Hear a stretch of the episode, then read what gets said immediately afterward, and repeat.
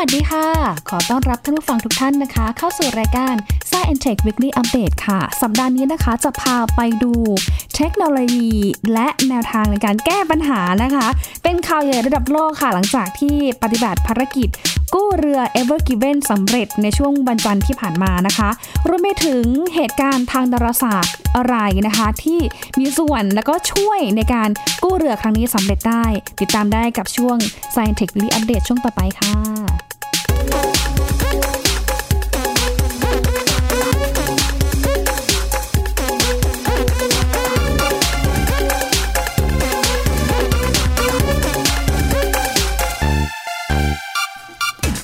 เป็นข่าวใหญ่ระดับโลกเลยนะคะที่เข้าใจว่าหลายท่านติดตามค่ะกับภารกิจกู้เรือ Ever Given นะคะที่ไปติดหรือว่าไปขวางคลองเนื่องจากว่าไปเกยตื้นนะคะอยู่ริมตลิ่งคลองสุเอตนาตั้งแต่วันที่23 มีนาคมที่ผ่านมาค่ะแล้วก็สามารถที่จะกู้เรือได้สำเร็จนะคะในวันจันทร์ที่ผ่านมานี่เองนะคะก็ทำให้เรือนะคะหลายๆลำอย่างน้อยเนี่ยนะคะ300กว่าลำนะคะไม่สามารถเดินทางข้ามคลองสุเอตได้เลยนะคะเพราะว่ามีเรือใหญ่ขวางอยู่นะคะซึ่งในขณะที่ขวางนะคะก็มีหลายๆหน่วยงานเหมือนกันโดยเฉพาะบริษัทที่รับกู้เรือจากเนเธอร์แลนด์นะคะได้วางแผนนะคะกับภารกิจการกู้เรือในครั้งนี้นะคะมันไม่ใช่แบบโอ้โหงานที่ง่ายเลยคือมันเป็นงานที่หินมากๆค่ะเนื่องจากว่าตัวเรือเนี่ยนะคะมีขนาดที่ใหญ่มากท่านผู้ฟังคะลองจินตนาการนะคะตามภาพนะคะเรือมันใหญ่เท่ากับหรือว่ามันมีความยาวเท่ากับความสูงของตึก Empire State ในอเมริกานะคะแล้วก็ขวางคลองอยู่ลักษณะเป็นแนวทแยงนะคะซึ่งคลองนะคะเขาบอกว่ามีความกว้างเพียงแค่300เมตรเท่านั้นค่ะแต่ว่านะคะด้วยนะคะความสามารถของมนุษย์นะคะที่มีการวางแผนการกู้เรือนะคะมีความพยายามอย่างเต็มที่รวมไปถึงการอาศัยเนี่ยแหละค่ะหลักการทางวิทยาศาสตร์เทคโนโลยีและปรากฏการณ์ทางดาราศาสตร์ทำให้ภารกิจการกู้เรือยักษ์ Ever Given ในครั้งนี้ประสบความสำเร็จแล้วก็สามารถที่จะทำให้เริ่มที่จะจัดการจราจรที่คลองสุเอตเนี่ยนะคะมีความชัดเจนขึ้นแล้วก็เริ่มที่จะให้เรือลำต่างๆนะคะสามารถเดินทางข้ามไปได้แล้วนะคะหลังจากที่เส้นทางการจราจรเรือเนี่ยมันบล็อกมานานนะคะเขาเรียกได้ว่าเป็นเรือขวางคลองเลยทีเดียวนะคะทีนี้จะพาทุกท่านย้อนไปดูกันหน่อยค่ะว่าตั้งแต่ที่เรือนะคะมีการขวางคลองนะคะไปเกยรำอยู่เนี่ยนะคะมีเทคโนโลยีอะไรที่สามารถบอกเลยได้ว่าสถานะของเรือในตอนนี้นะคะยังกู้ได้หรือเปล่านะคะรวมไปถึงเรือหลายๆลำที่ลอยอยู่ในตอนนี้นะคะเราสามารถที่จะดูได้จากเทคโนโลยีตัวไหนที่สามารถบอกถึงเส้นทางการเดินเรือได้ทั้งที่เส้นทางผ่านคลองสุเอตคลองปานามาหรือแม้แต่เส้นทางการเดินเรือมหาสมุทรทั่วโลกนะคะอย่างน้อยค่ะก็จะมีอีกหนึ่งเว็บไซต์ที่มาแนะนำท่านผู้ฟังให้ได้ติดตามกันนะคะถ้าใครอยากจะดูเส้นทางการเดินเรือในมหาสมุทรหรือว่าการเดินเรือทั่วโลกนะคะมีเว็บไซต์หนึ่งที่แนะนำค่ะก็คือเว็บไซต์ vesselfinder.com ค่ะเว็บไซต์นี้นะคะโอ้โหหญิงติดตามมาตั้งแต่ช่วงที่เรือ Ever Given เขามีการแบบไปขวางคลองไปเกยตื้นที่คลองมาแล้วนะคะซึ่งเว็บไซต์นี้ค่ะติดตาม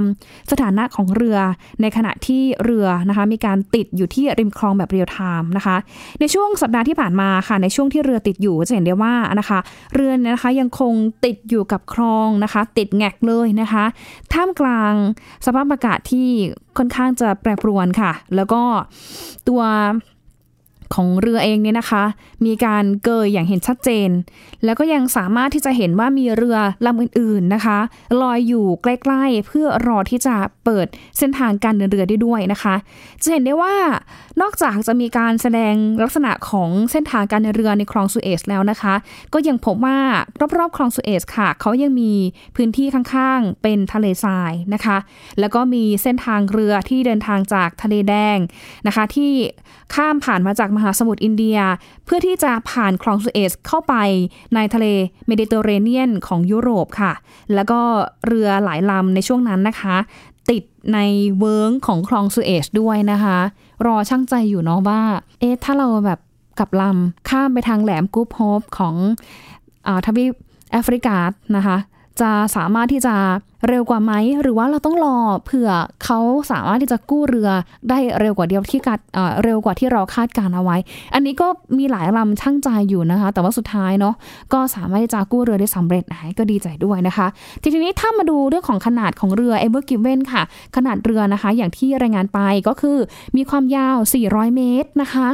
กว้าง59เมตรค่ะแต่ว่าหนักมากค่ะเพราะว่านอกจากจะมีน้ำหนักของตัวเรือแล้วนะคะยังมีตู้คอนเทนเนอร์กว่า 20,000 ตู้นะคะหนักรวมๆกันเนี่ยนะคะอยู่ที่ประมาณ 229,40 ตันค่ะถ้าเทียบไม่เห็นภาพก็คือนี่แหละนะคะลักษณะของเรือค่ะสูงเท่ากับตึก Empire State ในมหานครนิวยอร์กเลยนะคะขวางคลองสุเอซอยู่นะที่เป็นเส้นทางสำคัญของการเดินเรือโลกด้วยนะคะทีนี้นะคะเขาถามว่ามันเกิดอะไรขึ้นเนาะทำไมถึงทำให้เรือยักษ์หรือเอเวอร์เกรนนะคะไปติดอยู่คลองสุเอซนะคะมีรายงานเหมือนกันค่ะก่อนหน้านี้ในช่วงแรกๆที่พบว่าเรือเนี่ยนะคะไปเกยตื้นอยู่ที่ริมคลองเนี่ยเขาบอกว่าหน่วยงานบริหารคลองสุเอซหรือว่า SCA ค่ะระบุว่าเรือเนี่ยนะคะด้านไปเจอกับพายุทรายแล้วก็มีลมแรง40นอตประมาณ40กิโลเมตรต่อชั่วโมงก็มีความเร็วพอสมควรนะคะก็เลยทำให้ตัวเรือนะคะที่บรรทุกตู้คอนเทนเนอร์สูง20เมตรนะคะทำให้ตู้คอนเทนเนอร์เหล่านั้นค่ะกลายเป็นลักษณะคล้ายๆกับเรือใบคือมันเป็นเหมือนฐานหรือว่ามันเป็นเหมือนวัตถุที่มันตั้งขึ้นมาจากความสูงพื้นของเรือนะคะแล้วก็มันเกิดการไปต้านลมขึ้นนะคะต้านลมจนทำให้ตัวของเรือเนี่ยนะคะเกิดการเสียหลักแล้วก็ถูกพัดไปในทิศทางลักษณะของขวางคลองเลยนะคะคือหัวเรือเนี่ยมันเป๋ไปเลยแทนที่หัวเรือเนี่ยมันจะแบบลอยลำลิ้วๆไปตามลำคลองใช่ไหมคะตามกระแสน้ำลำคลองแต่ปรากฏว่ามันเจอแบบลมพัดเข้ามาปุ๊บนะคะแล้วตู้คอนเทนเนอร์เนี่ยมันก็สูงประมาณ20เมตรนะคะกลายเป็นใบเรือโดยอัตโนมัติแล้วก็พัดไปทำให้หัวเรือเนี่ยนะคะไปด้วยนะคะจากที่ก่อนหน้านี้มันก็เคยมีภาพที่แชร์ในโซเชียลมีเดียเหมือนกันค่ะท่านผู้ฟังค่ะที่เขาบอกว่าเนี่ยเป็นการวาดจำลองทิศทางของ GPS ของเรือก่อนที่เรือเนี่ยนะคะจะติดอยู่ที่คลองสุเอซนะคะลักษณะก็คือเหมือนเป็นเรือไม่สามารถที่จะควบคุมทิศทางได้นะคะตัว GPS เนี่ยมันยังวนๆอยู่นะคะถึงตำแหน่งของเรือวนไปวนมาแบบนี้นะคะจนสุดท้ายเนี่ยก็เข้าไปติดที่คลองสุเอซนะคะอันนี้มีข้อถกเถียงกันเหมือนกันค่ะว่าเป็นเรื่องจริงหรือเปล่านะแต่ว่าสรุปแล้วเนี่ยนะคะมีหลายคนตั้งข้อสังเกตว่านี่อาจจะไม่ใช่ GPS ของเรือ Ever Given จริงๆนะคะแล้วก็มีคำยืนยันเพิ่มเติมจากทาง vesselfinder.com เหมือนกันค่ะที่บอกว่าตัวคลิปที่เห็นนี้นะคะน่าจะเป็นคลิปปลอมเป็นคลิปเฟคนะคะไม่เกี่ยวข้องกับเรือ Ever Given แต่อย่างใดด้วยนะคะทีนี้ค่ะถ้ามาดูในเรื่องของนะคะการปักเข้าไปนะคะที่หัวเรือนะคะอยากให้ดูภาพหรือว่าจินตนาการตามก็ได้ค่ะลักษณะของเรือถ้าเป็นเรือขนส่งสินค้าขนาดใหญ่ทั่วไปนะคะตัวหัวเรือนะคะแหลมๆเนี่ยบริเวณฐานเรือมันจะมีลักษณะเหมือนเป็นจะงอยเข้าไปด้วยนะคะทีนี้พอเรือนะคะที่มีขนาดใหญ่น้ำหนักมากแบบนี้นะคะแล้วก็ถูกลมพัดแรงแบบนี้พอมันเข้าไปเกยตื้นนะคะทำให้ตัวหัวเรือเนี่ยมันปักเข้าไปในทรายนะคะลึกมากนะคะเพราะว่ามันหนักแล้วมันเคลื่อนที่ไปด้วยความเร็วนะคะปักเข้าไปลึกมากเลยนะคะจนทำให้มันเกิดเป็นภาพแบบ Talk of the Town เนาะคือถ่ายจากภาพดาวเทียมเลยเนาะมีอันแชร์ในอินเทอร์เน็ตเยอะมากนะคะเป็นภาพคลองสุเอซที่มีน้ำใสๆค่ะแล้วก็ล้อมรอบไปด้วยทะเลทรายแล้วก็บ้านคนแต่ว่าถูกเรือยักษ์เนี่ยขวางเอาไว้นะคะกลายเป็น Shot of the Day เลยค่ะแล้วก็ทำให้ตัวของเรือลำอื่นๆที่เขาจะใช้เส้นทางนั้นไม่สามารถที่จะผ่านไปได้ด้วยนะคะทีนี้ถ้าถามถึงแนวทางในการแก้ไขปัญหาวิกฤตเรือ Ever Given เนี่ยนะคะจะทำอย่างไรค่ะมันก็มีข้อมูลที่น่าสนใจเหมือนกันนะคะจากคุณปีเตอร์เบอร์ดาวสกี้ประธานบริษัทบอทคาลิสสัญชาติเนเธอร์แลนด์ค่ะที่เขาบอกว่าบริษัทนี้นะคะมีความเชี่ยวชาญมากๆเลยนะคะในการกู้เรือนะคะแล้วก็รับหน้าที่นะคะรับผิดชอบในการกู้เรือ Ever Given เนี่ยแหละค่ะว่าสภาพเรือตอนนี้นะคะเหมือนกับบานเกยตื้นเลยนะคะท่ามกลางการคาดการณ์ว่านี่แหละน่าจะใช้เวลานับสัปดาห์ขณะที่ทีมกู้เรือจากเนเธอร์แลนด์แล้วก็ญี่ปุ่นเองนะคะก็มีการร่วมมือกันแล้วค่ะใช้นะคะเรือดูดทรายแล้วก็รถแบ็คโฮนะคะมาดูดทรายแล้วก็ตักดินริมตลิ่งเนี่ยนะคะออกจากเรือตลอด 24 ชั่วโมงเลยนะคะคือแบบดูดกันเยอะมากนะคะเขาบอกว่าเนี่ยต้องมีการแบบดูดทรายแล้วก็ตักดินเนี่ยออกจากหัวเรือเนี่ยให้ได้ประมาณมากถึง 27,000 คิวบิกเมตรนะคะแล้วก็อย่างน้อยต้องมีการตักดินที่ส่วนที่เรือเนี่ยเขาเกยตื้นขึ้นมาให้มันลึกอีกอย่างน้อยเนี่ย16 เมตรนะคะแล้วก็ถ้ามันไม่ดีขึ้นนะคะแผน3เขาก็คือนี่แหละต้องมีการลดน้ำหนักของเรือโดยการขนถ่ายตู้คอนเทนเนอร์เนี่ยออกมาจากเรือเพื่อให้เรือเนี่ยมีน้ำหนักที่เบาขึ้นได้แล้วก็สามารถที่จะทำให้เรือเนี่ยลอยแล้วก็มีการเรียกอะไรยกตัวสูงขึ้นแล้วก็สามารถที่จะกลับหัวได้ทันนะคะคือตีวงเดียวได้ทันเพราะฉะนั้นเนี่ยเวลาที่ขุดเราจะเห็นได้ว่ารถเนี่ยนะคะมีการขุดดินหรือว่าขุดตะกอนเนี่ยนะคะจากเรือใหญ่นี่นะคะขุดกันอย่างต่อเนื่องนะคะแล้วก็มีรายงานเข้ามานะคะว่าสามารถที่จะขุดออกมาได้เร็วอยู่เหมือนกันนะคะขุดเพื่อที่จะเหมือนให้เรือเนี่ยตีวงเลี้ยวนะคะขุดดินที่อยู่ตรงหัวเรือเนี่ยค่ะแซะไปเรื่อยๆเพราะฉะนั้นเนี่ยเวลาที่เราแบบเสิร์ชคำว่า Ever Given แล้วก็ Truck เนี่ยนะคะหรือว่าตัวของโบทรัคเนี่ยนะคะเราจะเห็นภาพน่ารักมากคือเป็นมีมในอินเทอร์เน็ตนะคะว่านี่แหละแค่แบบรถตักเล็กๆแค่นี้นะคะสามารถที่จะช่วยเหลือเรือใหญ่ๆให้หลุดจากการเกยตื้นได้นะคะโอ้โหนะคะรถเร็วมากค่ะเพราะว่าวันจันทร์เนี่ยในช่วงข่าวเช้าที่หญิงออกไปคุยในเรื่องนี้นะคะบอกว่าณตอนนั้นเนี่ยนะคะเขาดำเนินการเนี่ยคืบหน้าได้มากกว่า 80% แล้วค่ะแต่พอตอนบ่ายนะคะในวันเดียวกันคือวันจันทร์เลยนะคะปรากฏว่ามีข่าวนะคะว่าเรือ Ever Given ค่ะสามารถที่จะหลุดจากการเกยตื้นได้แล้วแล้วก็สามารถที่จะเบี่ยงหัวนะคะไม่ให้อยู่ในลักษณะของการขวางคลองได้แล้วเก่งมากๆนะคะก็รู้สึกว่าเป็นเรื่องราวที่คนทั่วโลกเนี่ยนะคะคือช่วยลุ้นแล้วก็เอาใจช่วยขอให้ภารกิจนี้นะคะประสบความสำเร็จนะคะมีพระเอกนางเอกหลายคนเลยค่ะไม่ว่าจะเป็นริชาร์ด บัตคาลิสนะคะที่ทำหน้าที่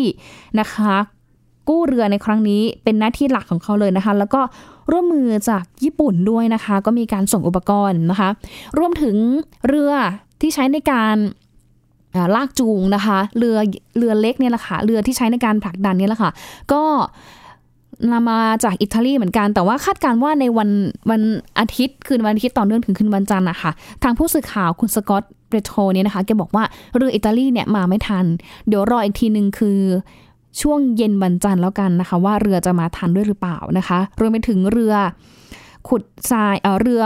ขุดนะคะที่ชื่อว่า Marsh Hour ค่ะก็ใช้ในการแบบขุดลอกนะคะที่บริเวณริมตลิ่งของคลองได้นะคะมีเรือลากจูงขนาดใหญ่9ลำด้วยนะคะเตรียมในการลากเรือด้วยนะคะเขาก็บอกว่าในช่วงนั้นเนี่ยนะคะก็พยายามปลดทั้งหัวแล้วก็ท้ายเรือเนี่ยออกมาให้ได้นะช่วงแรกเนี่ยมีการปลดหัวเรือได้แล้วแล้วก็ตัวท้ายเรือขออภัยค่ะช่วงแรกเนี่ยมีการปลดท้ายเรือได้แล้วแล้วก็สามารถเห็นใบพัดของเรือทำงานได้แล้วแหละแต่ว่าเหลือแต่หัวยังไม่กระดิกเลยนะคะดังนั้นเนี่ยนะคะการ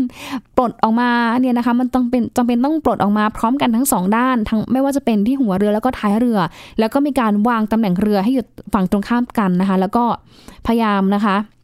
ให้เรือเนี่ยนะคะก็หลักการเนาะก็เหมือนให้เรือเนี่ยนะคะดึงไปในทิศทางเรือที่ใช้ในการลากจูงนะคะประจำทั้งหัวแล้วก็หางของเรือนะคะแล้วก็ดึงกันไปในทิศทางตรงข้ามกันก็จะทำให้เรือเนี่ยหันกลับมาเป็นปกตินะคะไม่ได้ขวางคลองอีกด้วยนะคะ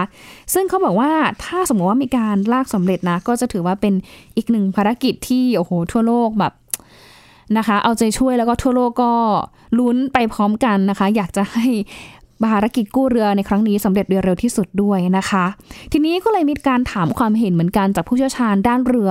ของไทยของเรานะคะมีโอกาสถามพี่ตุ๊กนะคะคุณถาพลสมสกุลค่ะค่อนก็เป็นผู้เชี่ยวชาญด้านเรือนะคะพี่ตุ๊กเนี่ยนะคะให้ความเห็นเหมือนกันค่ะว่าถ้าเรือติดตื้นเนี่ยก็น่าจะเป็นวิธีการแก้ปัญหาอย่างหนึ่งถ้าสมมติว่าเกิดขึ้นในประเทศไทยของเราก็คือการใช้เรือดูดทรายนะคะดูดที่บริเวณใต้ท้องเรือที่ติดตื้นร่วมกับการใช้เรือทรัคนะคะก็คือเรือลากจูงเนี่ยนะคะประกอบกับนะคะต้องขุดดินบริเวณหักมุมเลี้ยวของหัวเรือด้วยนะคะแต่ข้อนี้ค่ะต้องมีการระมัดระวังแล้วก็ข้อพิจารณาอยู่หลายเรื่องเหมือนกันอย่างเช่นเรื่องของน้ำหนักตู้ที่บรรทุกอยู่นะคะดังนั้นค่ะสำหรับความเห็นของพี่ตุ๊กแล้วนะคะบอกว่าถ้าจะให้เร็วหรือง่ายนะคะต้องพยายามหาทางเอาตู้ลงบางส่วนค่ะเพราะว่าจะทำให้น้ำหนักของเรือเนี่ยนะคะเบาลงโดยมีข้อพิจารณา หลักเกณฑ์ดังนี้นะคะก็คือ1เลยสามารถทำได้หรือเปล่า2นะคะสามารถที่จะดูปัจจัยได้ว่าจะขนถ่ายตู้ลงเนี่ยมีบริเวณจอดเครนหรือเปล่านะคะอย่างถ้าผมว่าทำได้ไหมเนี่ยนะคะก็ต้องดูนะว่าปกติแล้วเนี่ยเครนจะเป็นเครนที่อยู่ออกแบบมากับท่าเรือส่วนเครนที่จะยกตู้ในครั้งนี้นะคะหรือว่าเครนที่จะยกตู้ทั่วไปค่ะต้องเป็นรถเครนแล้วต้องถามด้วยนะคะว่ารถเครนเองเนี่ยสามารถที่จะรับน้ำหนักของตู้คอนเทนเนอร์เนี่ยได้กี่ตันความยาวของเครนเนี่ยนะคะยกจะถึงเรือหรือไม่นะคะรวมถึงปัจจัยบริเวณที่จะขนถ่ายตู้ลงค่ะว่ามีบริเวณจอดเครนหรือว่าจอดรถขนถ่ายหรือไม่นะคะเพราะว่าถ้าพี่ตุ๊กดูในรูปของเอเวอร์กิเวนเนี่ยนะคะก็จะเห็นได้ว่ารูปเรือเนี่ยติดตื้นขวางคลองสุเอซอยู่นะคะแนวคิดที่จะใช้เรือทักดันเนี่ยนะคะต้องดันทั้งสองข้างดันหัวเรือแล้วก็ท้ายเรือแต่ว่าใช้ทักนะคะดันในทิศทางตรงข้ามกันด้วยนะคะถ้าจะพูดถึงการเดินเรือนะคะเรือใหญ่ๆแบบนี้นะคะเขาบอกว่าเดินเรือแบบไหนที่จะมีความปลอดภัยนะคะอันนี้มันต้องขึ้นอยู่กับหลายปัจจัยทั้งในเรื่องของเทคโนโลยีแล้วก็ต้องอาศัยผู้เชี่ยวชาญด้านร่องน้ำด้วยนะคะจะเป็นอย่างไรเดี๋ยวมาติดตามกันต่อกับ Science Tech ช่วงที่2กันค่ะ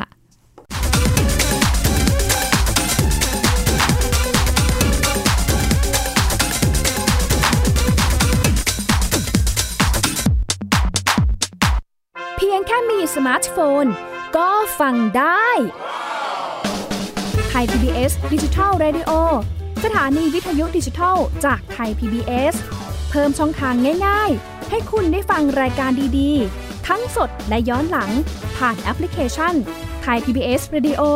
หรือ www.thaipbsradio.com ไทย PBS Digital Radio Infotainment for allมากกว่าด้วยเวลาข่าวที่มากขึ้นจะพัดพาเอาฝุ่นออกไปได้ครับมากกว่าให้คุณทันในทุกสถานการณ์ตามที่กฎหมายดังกล่าวกำหนดเอาไว้มากกว่ากับเนื้อหาเที่ยงตรงรอบด้านนำมาใช้ในคดีเมาแล้วขับมากกว่าในทุกทางออกของสังคมป้องกันไม่ให้ปัญหาเกิดขึ้นมากกว่ากับข่าวรอบวันในทุกมิติเครนก่อสร้างเกิดอุบัติเหตุขึ้นมากกว่าด้วยการวิเคราะห์ที่ตรงจุดความพยายามของภาครัฐที่จะแก้ปัญหาและมากกว่ากับทีมข่าวมืออาชีพข่าวไทย PBS ให้คุณได้มากกว่าโรงเรียนเลิกแล้วกลับบ้านพร้อมกับรายการ Kids Hours โดยวัญญาชโย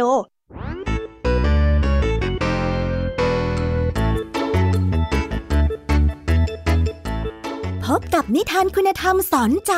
กับครูไหวใจดีว่าไม่ควรเชื่อคำพูดของคนพลานนอกจากนี้ลุงทองดีกับเจ้าจ้อยยังมีนิทานสุภาษิตมาเล่าให้ฟังพวกเอ็งเนี่ยนะมันลิงหลอกเจ้ากันจริงๆทั้งยังมีนิทานเด็กดีและพี่ยามี่เล่านิทานสนุกสุดหรรษาให้น้องๆได้ฟังทุกวันจันทร์ถึงศุกร์ 17:00 น.ทางวิทยุไทย PBS www.thaipbsradio.com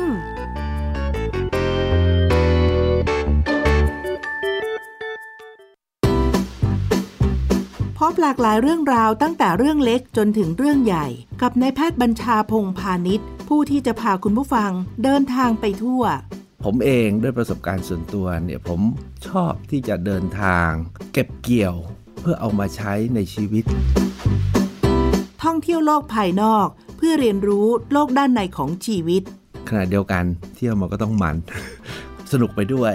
ผ่อนคลายไปด้วยแต่ได้อะไรกลับมาด้วยเที่ยวมีเรื่องกับหมอบัญชาทุกวันเสาร์ 15:30 นถึง 16:00 นและฟังอีกครั้งวันอาทิตย์ 18:30 นถึง 19:00 น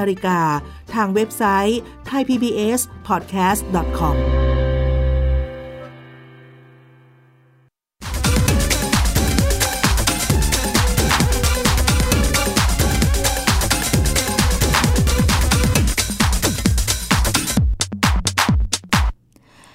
แล้วค่ะกลับมาสู่ Science Tech Weekly Update ในช่วงที่2กันแล้วนะคะอย่างที่เกริ่นเอาไว้ค่ะว่าเป็นเกร็ดความรู้เล็กๆน้อยๆนะคะท่านผู้ฟังคะเผื่อบางวันนึงนะเรามีโอกาสได้ไปทำงานหรือว่าได้มีโอกาสไปคลุกคลีสัมผัสกับเรื่องของการเดินเรือนะคะว่าหลักๆแล้วเนี่ยถ้าเรือนะคะ โดยเฉพาะเรือใหญ่เรือขนส่งสินค้าถ้าจะเข้านะคะ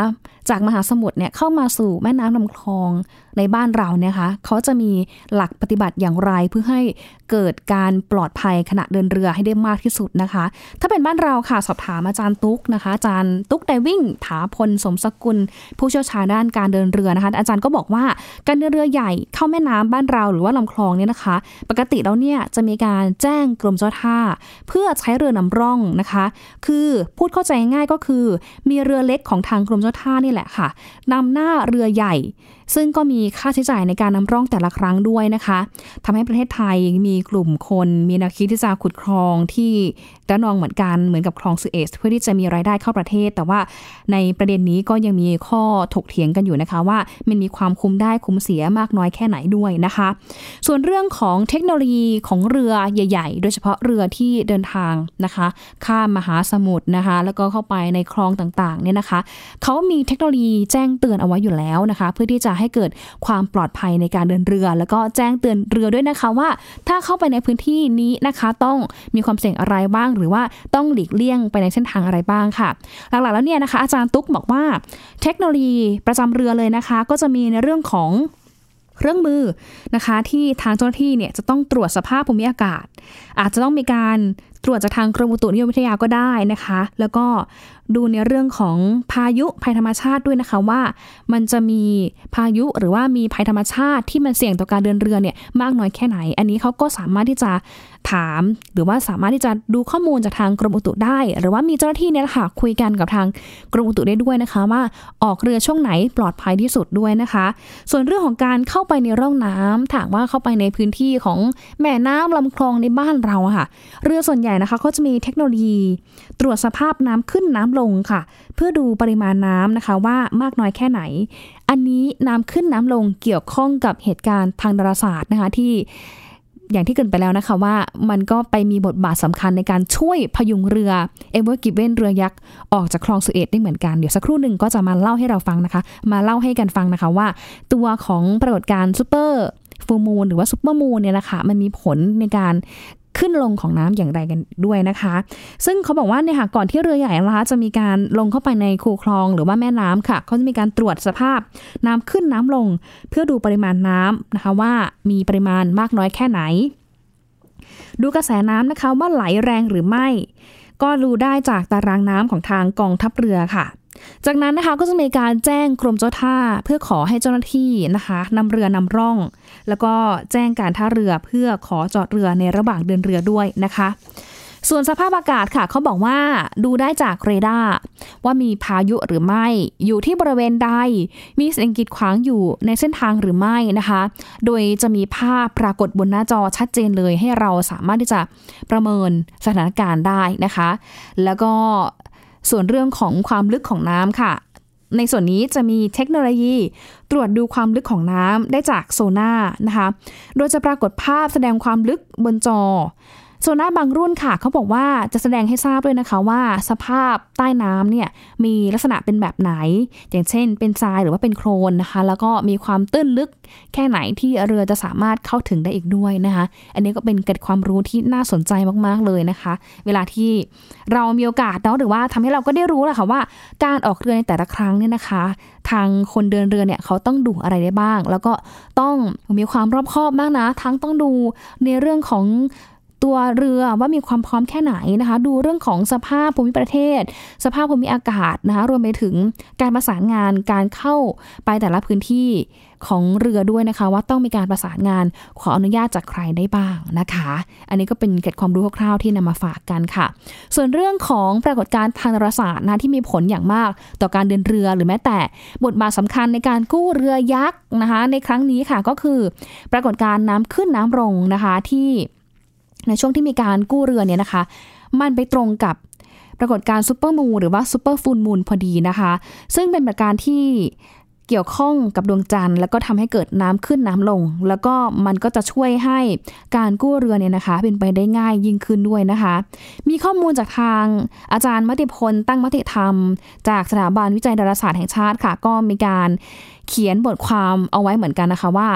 น้ำขึ้นน้ำลงหรือว่าซูเปอร์ฟูลมูนปรากฏการณ์ทางดาราศาสตร์นี่แหละค่ะช่วย กู้เรือยักษ์ออกจากคลองสุเอซได้อย่างไรนะคะอาจารย์บอกว่าแท้จริงแล้วนะคะดวงจันทร์เต็มดวงแล้วก็ดวงจันทร์ใกล้โลกนั้นค่ะเกิดขึ้นอยู่ทุกเดือนเลยนะคะเนื่องจากว่าดวงจันทร์เต็มดวงค่ะเกิดขึ้นจากการที่ดวงจันทร์ไปอยู่ตำแหน่งตรงข้ามกับดวงอาทิตย์จึงเกิดขึ้นทุก 29.5 วันหรือว่า29วันครึ่งนะคะแต่ว่าวงโคจรของดวงจันทร์นะคะเป็นวงรีจึงมีระยะทางใกล้ไกลจากโลกที่เปลี่ยนไปตามวงโคจรนะคะซึ่งใช้เวลา27วันด้วยเหตุที่2คาบนี้นะคะมีความไม่เท่ากันค่ะก็เลยทำให้เกิดปรากฏการณ์น้ำขึ้นน้ำลงนะคะเหลื่อมกันไปเรื่อยๆค่ะแต่ว่าจะกลับมาประจวบเหมาะกันอีกครั้งประมาณทุกๆ14รอบของจันทร์เต็มดวงและนะคะวันที่มีการกู้เรือเอเวอร์กิเว่นเนี่ยก็จะเห็นได้ว่าเป็นวันที่เหตุการณ์นะคะซูเปอร์มูนนะคะแล้วก็เหตุการณ์ที่ดวงจันทร์เต็มดวงนะคะเข้ามาใกล้โลกประจวบเหมาะกันพอดีค่ะก็เลยทำให้นะคะการพยายามที่จะกู้เรือเอเวอร์กิเว่นเนี่ยนะคะออกมาจากคลองสุเอซเนี่ยนะคะเป็นไปได้ง่ายขึ้นซึ่งมีผลในตรงกับน้ำขึ้นน้ำลงนะคะแล้วก็ทำให้เรือเนี่ยนะคะสามารถลอยตัวขึ้นมาได้จากปริมาณน้ำที่ยกตัวขึ้นนะคะน้ำขึ้นน้ำลงค่ะเกิดขึ้นนะคะจากแรงที่เรียกว่าแรงไทดัลค่ะซึ่งมาจากแรงโน้มถ่วงนะคะซึ่งแรงโน้มถ่วงที่ว่านี้นะคะก็จะเปลี่ยนแปลงตามระยะห่างพื้นโลกส่วนที่อยู่ใกล้กับดวงจันทร์ที่ได้รับแรงโน้มถ่วงด้วยนะคะนึกภาพเนาะโลกของเรานะคะส่วนใหญ่เนี่ยนะคะเขาก็จะมีทั้งในแผ่นดินแล้วก็ผืนน้ำแต่ว่าส่วนมากเลยเนี่ยเขาจะเป็นผืนน้ำทะเลมากกว่านะคะทีนี้นะคะดวงจันทร์เองเนี่ยเป็นวัตถุหนึ่งที่อยู่ใกล้โลกนะคะมากที่สุดตามหลักการค่ะคือวัตถุแต่ละอย่างเนี่ยเขาก็ล้วนมีแรงดึงดูดในตัวของเขาเองนะคะดังนั้นค่ะแรงดึงดูดของดวงจันทร์เนี่ยนะคะจึงมีอิทธิพลต่อโลกของเราเนื่องด้วยโลกของเราค่ะส่วนที่เป็นดินแข็งเนี่ยนะคะไม่สามารถที่จะเขาเรียกอะไรไม่ได้มีผลต่อแรงดึงดูดของดวงจันทร์มากนักนะคะแต่ว่าถ้าเป็นของเหลวอย่างน้ำทะเลนี่นะคะจะเห็นชัดเจนว่ามันมีแรงไทดัลหรือว่าแรงดึงดูดระหว่างโลกกับดวงจันทร์นะคะแรงดึงดูดของดวงจันทร์ค่ะมันก็จะมีผลต่อของเหลวบนโลกนั่นก็คือน้ำเหมือนกันถ้าดวงจันทร์นะคะไปอยู่ใกล้กับส่วนไหนของโลกเนี่ยนะคะมันก็จะเกิดเหมือนแรงดึงดูดนะคะก็จะทำให้เกิดน้ำขึ้นอีกฝั่งนึงนะคะส่วนฝั่งที่อยู่ตรงข้ามก็จะทำให้เป็นน้ำลงหรือว่าเกิดปรากฏการณ์น้ำลงขึ้นนะคะเพราะว่าน้ำเนี่ยนะคะมันถูกแรงไทดัลหรือว่าแรงดึงดูดจากดวงจันทร์เนี่ยมันดูดไปก็ทำให้น้ำที่อยู่ฝั่งใกล้กับดวงจันทร์เนี่ยนะคะมันเกิดการเพิ่มขึ้นนะคะหรือว่าเกิดเป็นน้ำขึ้นนั่นเองนะคะแต่ถามว่าดวงอาทิตย์ล่ะมีผลต่อน้ำขึ้นน้ำลงไหมนะคะเราบอกว่าเนี่ยนะดวงอาทิตย์เนี่ยนะคะคือก็มีผลเหมือนกันก็มีแรงดึงดูดที่จะทำต่อโลกเหมือนกันค่ะแต่ว่าเนื่องจากว่าดวงอาทิตย์เนี่ยอยู่ไกลจากโลกมากๆเลยนะคะก็เลยทำให้แรงเนี่ยนะคะมันลดลงมันน้อยลงแล้วก็มันมีผลต่อน้ำขึ้นน้ำลงน้อยลงกว่าดวงจันทร์นั่นเองนะคะอันนี้ก็เป็นจุดความรู้ที่นำมาฝากกันด้วยเกี่ยวกับเรื่องของปรากฏการณ์ทางดาราศาสตร์ที่มีผลแล้วก็มีบทบาทสำคัญในการกู้เรือยักษ์ Evergiven สำเร็จในครั้งนี้ค่ะและในช่วงนี้หมดเวลาแล้วนะคะต้องลาท่านผู้ฟังทุกท่านไปก่อนนะคะช่วงนี้สวัสดีค่ะ